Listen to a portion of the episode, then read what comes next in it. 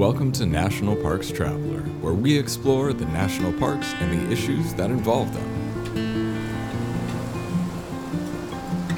National parks offer some of the best birding in the country. From Acadia National Park in Maine to Big Bend National Park in Texas and over to Haleakala National Park in Hawaii, you could spend days looking overhead for new species to add to your life list. This is Kurt Repanshek, your host at the National Parks Traveler. But as rich as national parks are in bird life, that's not to say it's business as usual in the birding world. At Acadia National Park, for example, dramatic changes have been noted in the wintering bird populations. American tree sparrows, once fairly abundant, have been on the decline, while northern cardinals and wild turkeys, two species that normally aren't linked to the park, have been on the rise lately. To get a better understanding of what's going on at Acadia, we've reached out to Kyle Lima, a Schoodic Institute data analyst who analyzed bird observations collected as part of the National Audubon Society's Christmas bird count to better understand the birding situation at Acadia. We'll be back in a minute with Kyle. Whether it be strategy, business planning, change management, board development, executive search, or diversity planning, Potrero Group is here to help. They mix a depth of experience in the parks and land space with a breadth of best practices from other industries. For more information or to schedule a preliminary conversation, go to potrerogroup.com. P O T R E R O group.com. Full of stunning photography and thought provoking reads, Smokies Life is a biannual magazine produced by Great Smoky Mountains Association. Members receive it free of charge each spring and fall and it is available for purchase in retail stores throughout Great Smoky Mountains National Park and online at smokiesinformation.org. Washington State is graced with three spectacular national parks, each different and special in their own unique ways. As the official nonprofit partner and the only philanthropic organization dedicated exclusively to supporting these parks through charitable contributions, Washington's National Park Fund has a mission to raise private support to deepen everyone's love for, understanding of, and experiences in Mount Rainier, North Cascades, and Olympic National Parks. Share your passion for these parks at WNPF.org.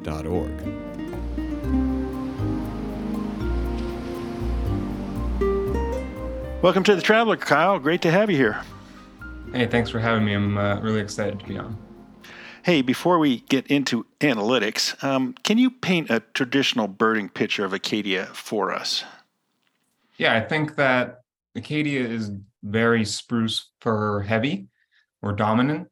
And with that comes a certain suite of birds. And it's also coastal, right? So we get these interesting combinations of spruce fir forest birds with this ocean specific uh, group of ducks and different species that also just inhabit the water. So, for example, Blackburnian warbler is something um, that I consider to be sort of a specific, this like hemlocky coniferous forest bird that you would find on land. Um, it's very, it really likes the top of these really high trees and sings really loudly this increasing high pitched song which makes it very hard to see. And that's really common uh, with all these big to the East Coast trees having having this sort of thing in the park makes it really difficult to see a lot of these these eastern warblers that are really common in the park.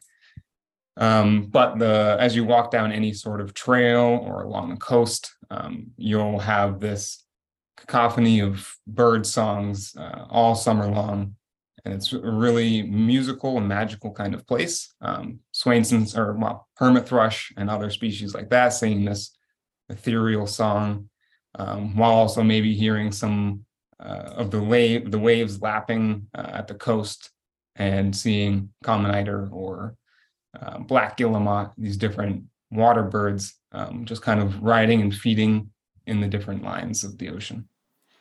Yeah, it must be really um, spectacular and, and seasonal also because uh, you guys are uh, a migratory route for a lot of raptors, aren't you? Yes, we have a hawk watch that's been established on the top of one of our mountains in the park. And so that's been going on for quite a few years now, I think 20 some. And so we have a lot of this raptor fall fall raptor migration data that we've been collecting through Schoodic Institute and the National Acadia National Park. um, which has shown some really interesting things. And I think that that's one project that Schoodic's looking at, um, kind of doing some analysis similar to this project in the future. Now that begs the question: What's what's the difference? I mean, didn't the the Christmas bird watch? Um, I, I, guess is that outside of the, the fall migration, so you wouldn't normally have a, a bunch of raptors coming through anyway. Exactly. Yeah. So our study here is specific to the winter months. Um, really, only a two week period, roughly, um, starting around December fifteenth and ending January fifth. And so this is the National Audubon Society's Christmas bird count period. And so within this, um, basically these count circles um, that are about 15 miles in diameter have been established all across the country, um, or really the continent of North America. And so in each of these, you know, within that period, they do this established count um, that's been going on since 1900. And so different count locations started at different years and ours started in 19 well, roughly 1971 is when we started having consistent data here at Schoodic and on the Mount Desert Island side of um, the two different counts that we, we included in our study. And so basically this is a very different period from when hawks are migrating or passerine birds, small songbirds are migrating back from the south. So it's this kind of barren, cold, snowy, icy period where nobody's breeding and everyone here is just trying to stay alive. um, how, how many bird species does um, Acadia have? I mean, is it safe to say 100, 200, 50? Yeah, it depends on what you're considering. Uh, like, so for example, you know, there's species that come uh, that aren't normally around, and maybe they only have appeared one or two times and been documented by people that just happen to run into them. But regularly occurring, say like breeding species, I think we're talking in the between 100 and 200 um, species. And I think so for the Christmas bird count alone, we have documented uh, 162 species between Mount Desert Island and, the Schoodic Peninsula. Wow. Wow. Are you a birder? I am. Yeah, I started my journey in uh, around 2012, um, and have been birding since then. And what's your life list up to? I think it's uh, uh, somewhere over a thousand something. I'm not sure. okay, all right. That's from a um, few different continents, so that helps. No, no, for sure, for sure. Yeah. I know it's a, a passion, and it drives people to go to some incredible places. That's for sure. Certainly does. Yeah so I mean, we've already touched on this a little bit, but um, if I came out to Acadia in, in, the summer or in the spring or in the fall, what what birds might I bird species might I normally see? Yeah, so the summer is definitely or early summer, late spring is really the most diverse period. Um, it's when you have the most species around and also the most um, visible and so that's because things are all these different species are trying to establish their habitat or their their their territories for breeding season, um, trying to gain food and find mates. So singing is very abundant um, in the search of that mate. And so some examples are if you were to walk along some of the awesome trails in Acadia, um, kind of this maybe you're in an area that's forest on one side and marsh on the other side you could have things like common yellowthroats, which is a small songbird that's really bright yellow on the breast and very otherwise kind of olive drab. So they can hide really well, but also be a little flashy. Um, and they sing this very loud song. They're really common, um, very present in any sort of kind of wetland marsh area. Hermit thrush, like I was mentioning, really great forest bird, common, and their song super distinct that's just like this very ethereal, crazy song that sounds like multiple birds are singing at the same time. Um, and on top of that, maybe something like the oven bird would be in the forest as well. Um, they kind of have this very loud um, song. They look like a thrush, so they're very drab, which is not necessarily common of the warblers, but it is a warbler at the same time. So very cool bird there. You called it the oven bird? Yep, oven bird, one word. It's uh, named after the the style of nest that it makes. So the it actually will nest on the ground and create this kind of oven-like dome, and that's where it, it lays its eggs. Wow! Wow! I mean, I can I can identify some birds. Um, chickadees, um, loons, bald eagles. Obviously, they're pretty easy, yep. but um, most birds are LGBs. Um, you know what an LGB is, don't you? Yeah, the the little brown jobs. The little gray bird, little gray bird. Yeah. yeah. There's a bunch of variations of that, I think. There, there are, and depending on the season. And of course, one of the things that Acadia is famous for are the peregrine falcons um, that that nest in the springtime, and everybody's kind of curious. You know, are they going to have a successful hatch, and are the the hatchlings going to fledge? Yeah, that's a great great point. Um, so our study, so there are a few pairs that kind of hang around, um, or at least are are the few individuals that are present in the winter too. And so Acadia has a lot of different management actions in place to try to protect these peregrine falcon from any sort of harm during the nesting season. But uh, we can kind of say with our study that was focused on that, you know, that few week period in, in December and January, that we actually saw an increase in peregrine falcon populations in this 50 year trend that we were looking at. And so that's one example of conservation actions that we found seemingly are working. Um, and the other examples of that are like the wild turkey and the bald eagle. Both were at low numbers in the early 70s and have really rebounded because of these conservation actions that we've taken, not just locally, but at a much larger conservation standpoint as well. Yeah. Is uh, the peregrine a year round um, species? They kind of are now. They're becoming a little bit more year round. So a few numbers of them, very low numbers, will stick around through the winter. So there are we do have quite a few records for them on the Christmas bird count in this area, um, as well as there's a few um, in some local areas uh, surrounding Acadia as well. Yeah. This is Kurt Repanshek. We're talking uh, today about birds in Acadia National Park and fluctuations in the species you might see. Uh, particularly during the winter months, we've got uh, Kyle Lima, an ecologist and data analyst at the Schoodic Institute, helping us uh, guide us through the species changes. We'll be back in a minute after this short break. Listener and reader support make National Parks Traveler possible every day of the year. If you enjoy the Traveler's content, please consider a donation via nationalparkstraveler.org.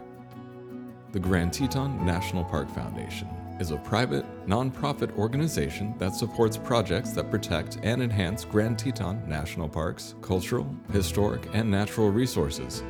By funding initiatives that go beyond what the National Park Service could accomplish on its own, Foundation donors improve the visitor experience and provide benefits to the national park system for decades to come.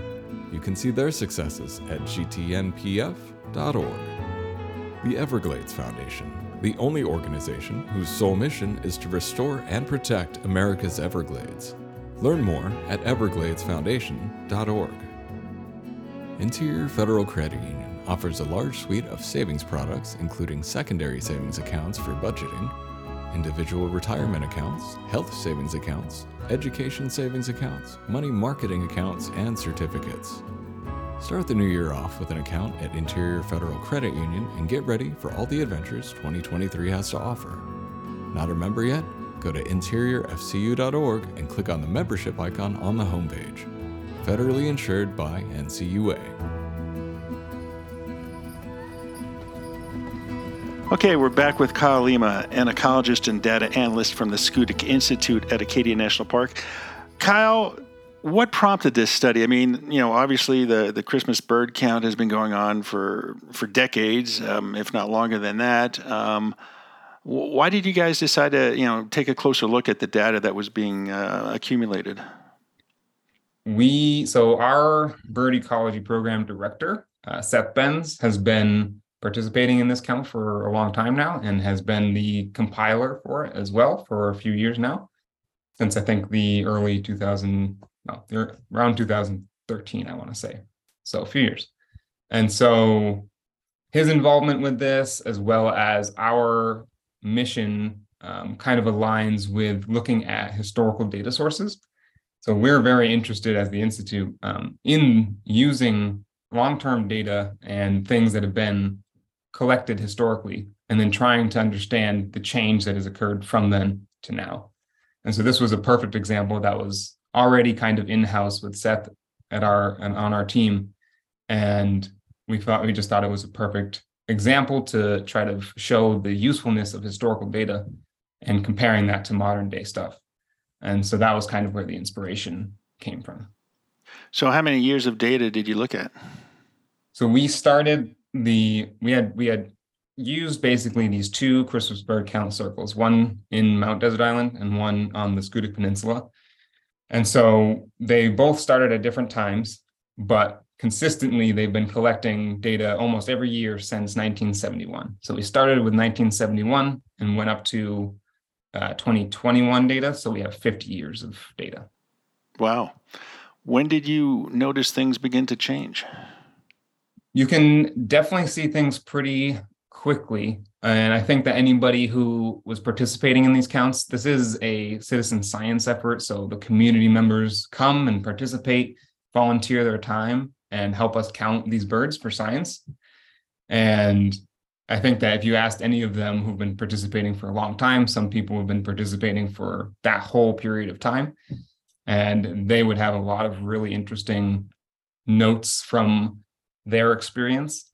Um, since our analysis was specifically for that full time period, we can't say exactly when things started changing a lot, but I think that a lot of the trends that we see are, are fairly consistent across the full period. So things that have been increasing have been increasing for most of the period, whereas things that have been steady have kind of had fluctuations throughout. Um, one thing that is really apparent, though, in some species that we couldn't, that there was no statistical trend in, these species that appear to have no change, in the last decade or two, especially, we've seen drops in those numbers of individuals of that species.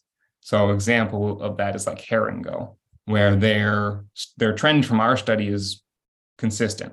However, in the last 20 years, they've actually dropped most recently to all-time lows. So that's those are some different examples of that, I think. Now, um, obviously, as you mentioned earlier, you've got basically two two types of ecosystems there that you're looking at. I mean, the coastal and then the forest areas.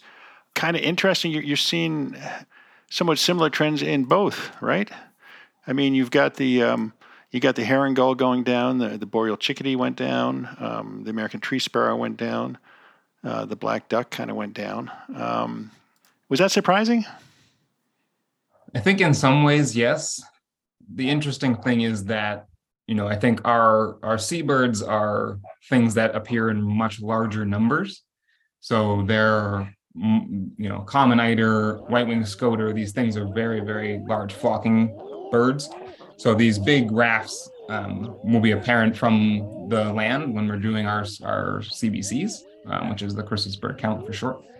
And so the difference, I guess, there is that we're seeing much larger decreases in the numbers just based on the abundance of those species. So like with the water birds, and our, for example, so our 43% drop in total bird abundance from 1971 to today, it's really driven by those large water birds, the common eider, white scoter, things like that, long-tailed duck.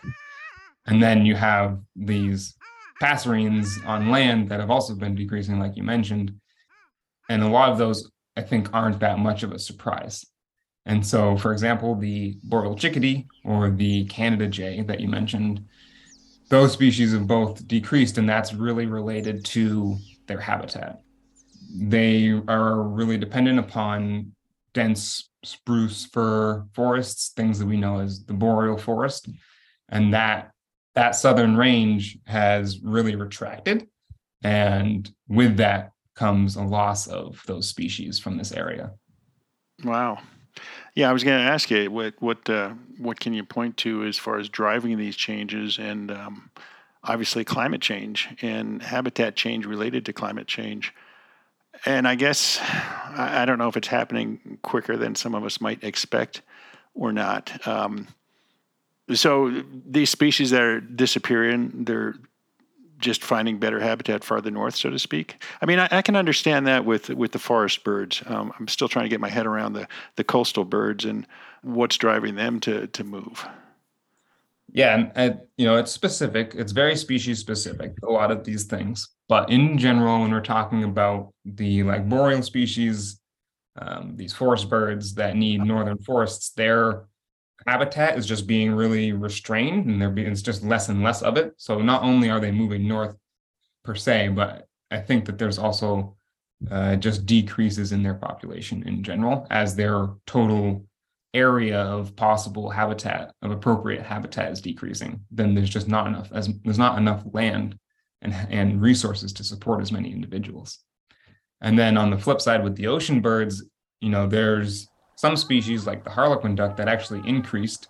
This is a you know they forage along the rough kind of coastline feeding right against the rocks where the waves are are you know landing really hard and breaking.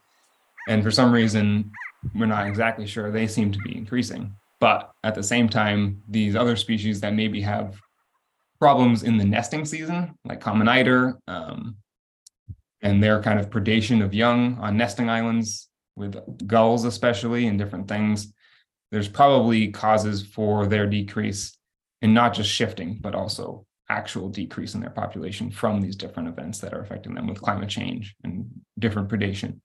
And I guess kind of in tandem with that, not only are things moving north, but we're also seeing, well, the northern species moving north, but also the southern species are moving north, right? So as everything's kind of shifting, we're seeing tufted titmouse, red-bellied woodpecker, northern cardinal, for example, moving up and becoming more and more common here in mm-hmm. Acadia, which they used to not even be present.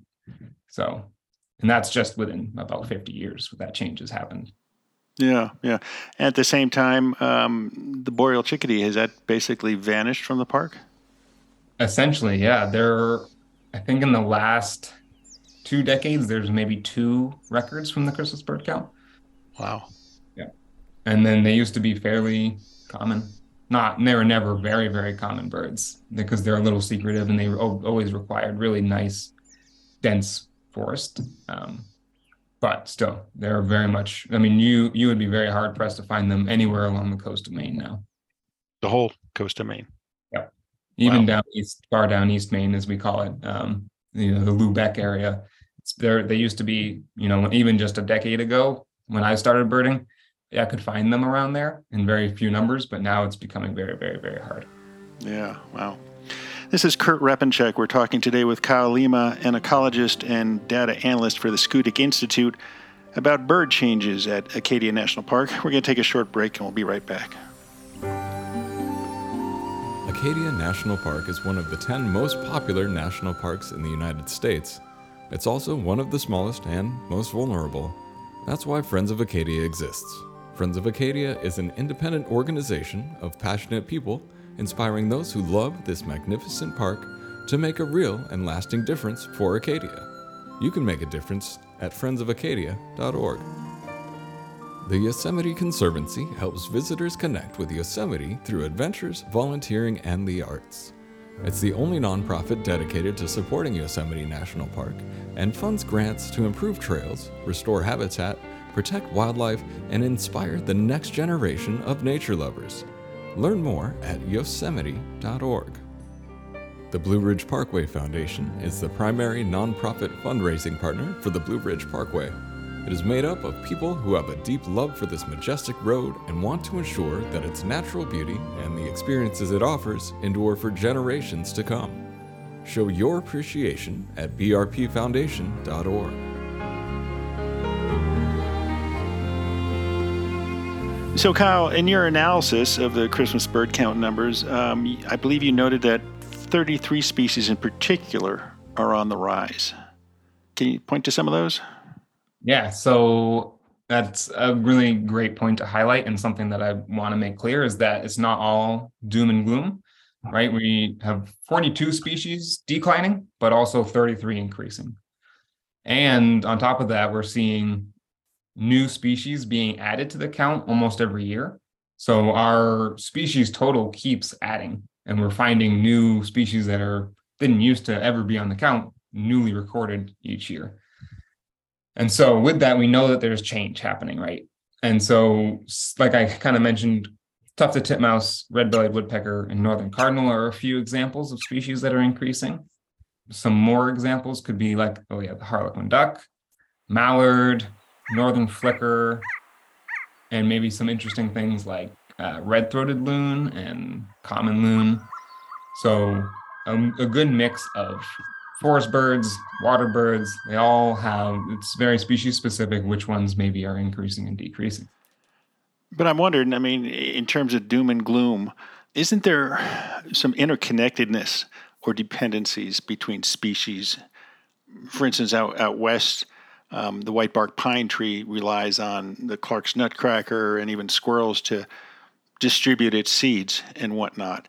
I mean, do you have situations like that where one of those uh, gardeners, so to speak, a bird gardener, is leaving the area, and so that will have an impact on the spread of a particular type of vegetation or tree species. That's that's absolutely true. Um, I think that the reason that a lot of these things are changing is because of the one the climate conditions, two influences by human disturbance and just humans changing the landscape. And with that comes this change in the forest composition or just vegetation composition, whatever it may be.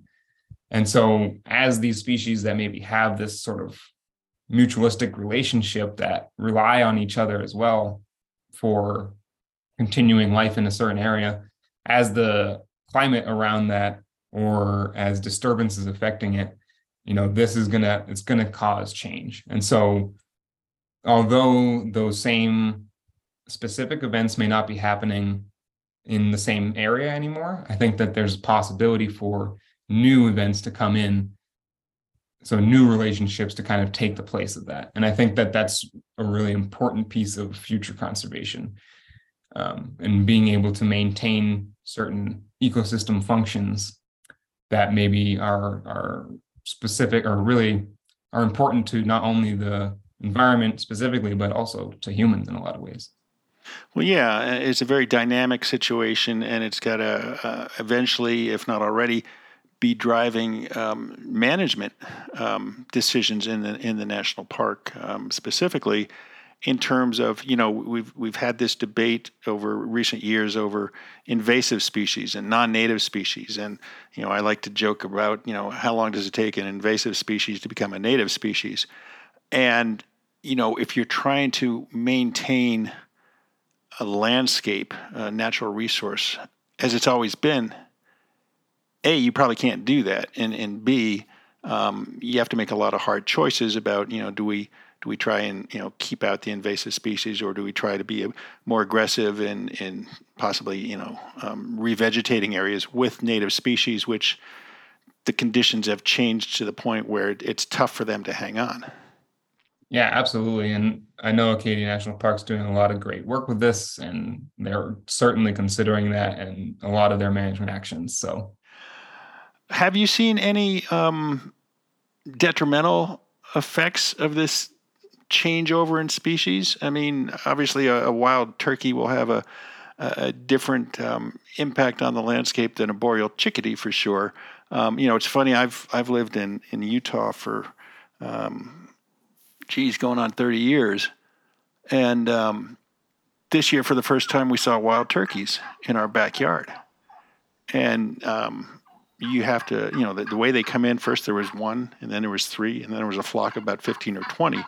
And they just come through the landscape and, you know, eat as much as they can, it seems. And that's that's got to have a some sort of impact on the other bird species. Yeah, I mean, you're certainly right. I mean, there are going to be changes that cause, you know, new competition between species. Our study specifically doesn't um, capture that per se, but trying to think of some examples. Um, I mean, I think you're right. Like wild turkey have become really common here, and that's due to a lot of different conservation actions from the state. And so, with that, I mean, there and with anything that's coming in in large numbers, there's going to be different food competition and maybe habitat competition between species that didn't normally interact in this way. Um, and I think that's a really great place to focus some research in the future. And I think that it's a super interesting aspect of trying to promote management that will last for the long term. Yeah, yeah. We had hoped to have a biologist from the park join us today um, to discuss some of these changes, but unfortunately, on such short notice, we weren't weren't able to uh, line them up. So perhaps um, down the road, a, a different uh, podcast will will connect with them and get their um, thoughts on these changeovers. So, what do you do with this data? Where do you go from here? Yeah, I think that a big part of what we're trying to do with studies like this is provide information for park and surrounding areas in general to try to understand what's happening locally and then um, go from there with and make their decisions for what needs to be done about it. We're really trying to focus on creating the science that can inform management actions in real time. And so we hope that this study will be used for informing future management locally, not just in the park, but also at a broader scale with different land conservation uh, easements or whatever nearby. Yeah, I'm wondering what about the um, the local populations? I mean, um, people have bird feeders in their backyard, and they, they like to see specific species a lot of times, and so they'll they'll put out um, different types of seeds or, or suets or whatnot. A- any sense on on you know what the, the local population is thinking about this, or, or whether they are trying to provide the um, the feeds that um, some of these traditional birds relied on, and, and hope that they'll stick around? Yeah, I think that one. So that's a perfect example of like something beyond the ecological impacts is the cultural impact, right? Like the loss of joy for seeing a certain species. And I think that something like the Canada jay is a great example of something that a species that can bring a lot of joy to people. They're very friendly birds, uh, very curious, and people have had a lot of amazing interactions with them, coming down, feeding right from their hands, or being around their house when they're having a picnic in the backyard or something. And with that species being basically not present anymore in the park, um, that experience is not possible um, for the local community. And I think that that's true on a lesser scale for a lot of the other species that we are seeing less and less of, um, especially like mourning dove and some other common feeder birds that people love to see, like evening grosbeak as well in the winter. Um, so these kind of really colorful, exciting winter birds that bring a splash of joy into your life um, when when you're very cold and staying at home by the wood stove is something we might be missing. But at well, the same token, we're we're gaining a lot of those colorful birds too. Um, exactly. From, so it's a it's an interesting change. Yeah, the northern cardinal. I mean, uh, we don't we don't see those out here in the west. yeah. Well, Kyle, it's been great um, catching up um, the bird species. Um, what's your your next study? Are you going to start to dive into that raptor information from the Hawk Watch?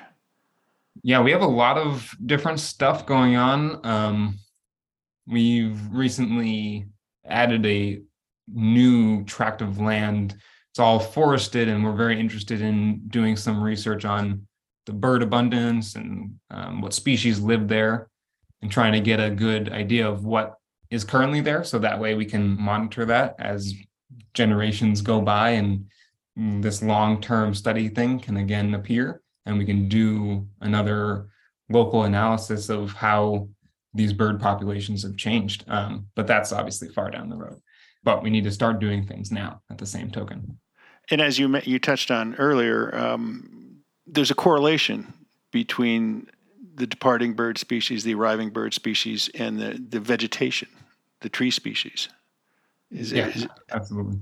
Have you looked closely at that and say, you know, we've we've seen these increases in the bird species, and we've seen these declines in the in the acres of spruce or fir.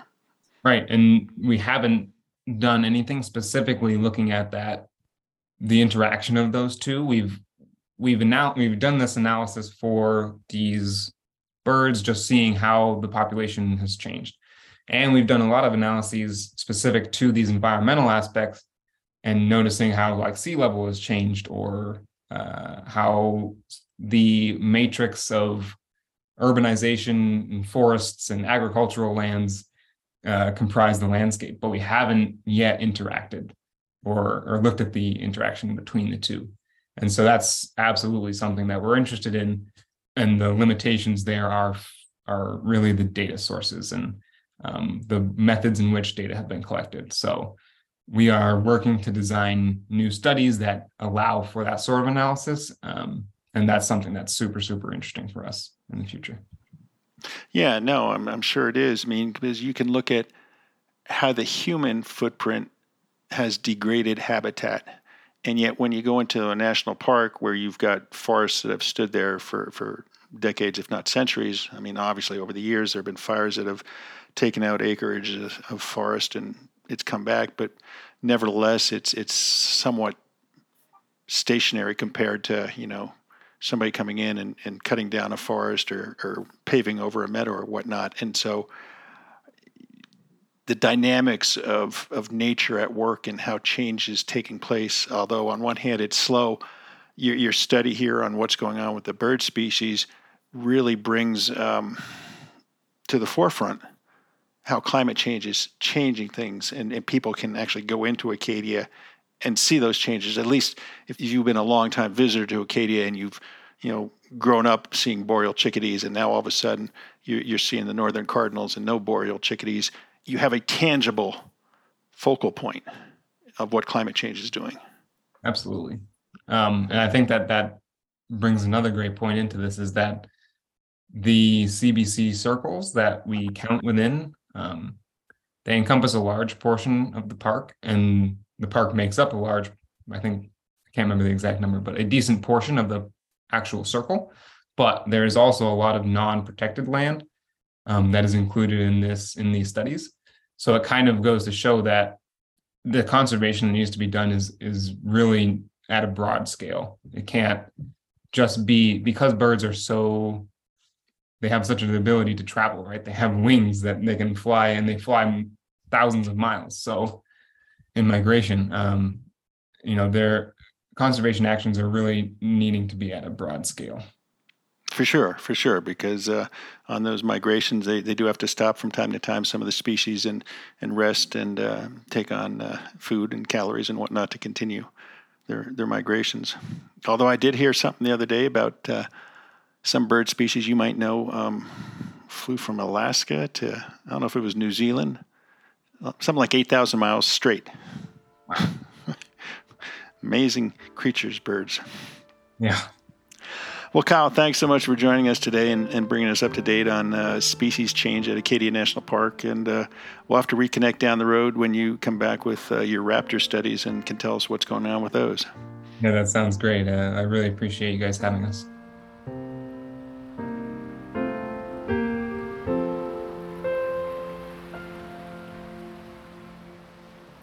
That's our show for this week. We hope you enjoyed it. If you're a birder, the next time you go to your favorite national park, be sure to grab the park's bird list and see if you notice any changes in the species composition. Not only might that bring some of the impacts of climate change to light, but you might also find some new species to add to your life list. For The Traveler, this is Kurt Repanshek. See you in the parks.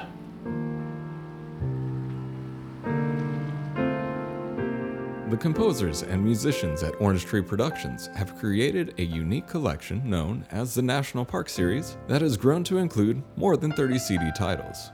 Composed against the backdrop of a park's sounds of nature, these musical scores will connect you with these beautiful places and take you there, at least in your mind. This collection is the number one selling National Park audio series in the world and provides the background music for National Parks Travelers podcasts. Visit them at orangetreeproductions.com. Editing and production work for the National Parks Traveler podcast is done by Splitbeard Productions. You can learn more about us at splitbeardproductions.com. National Parks Traveler is a 501c3 nonprofit media organization that provides daily editorial coverage of national parks and protected areas. Traveler's coverage is made possible by reader and listener donations. Visit us at nationalparkstraveler.org.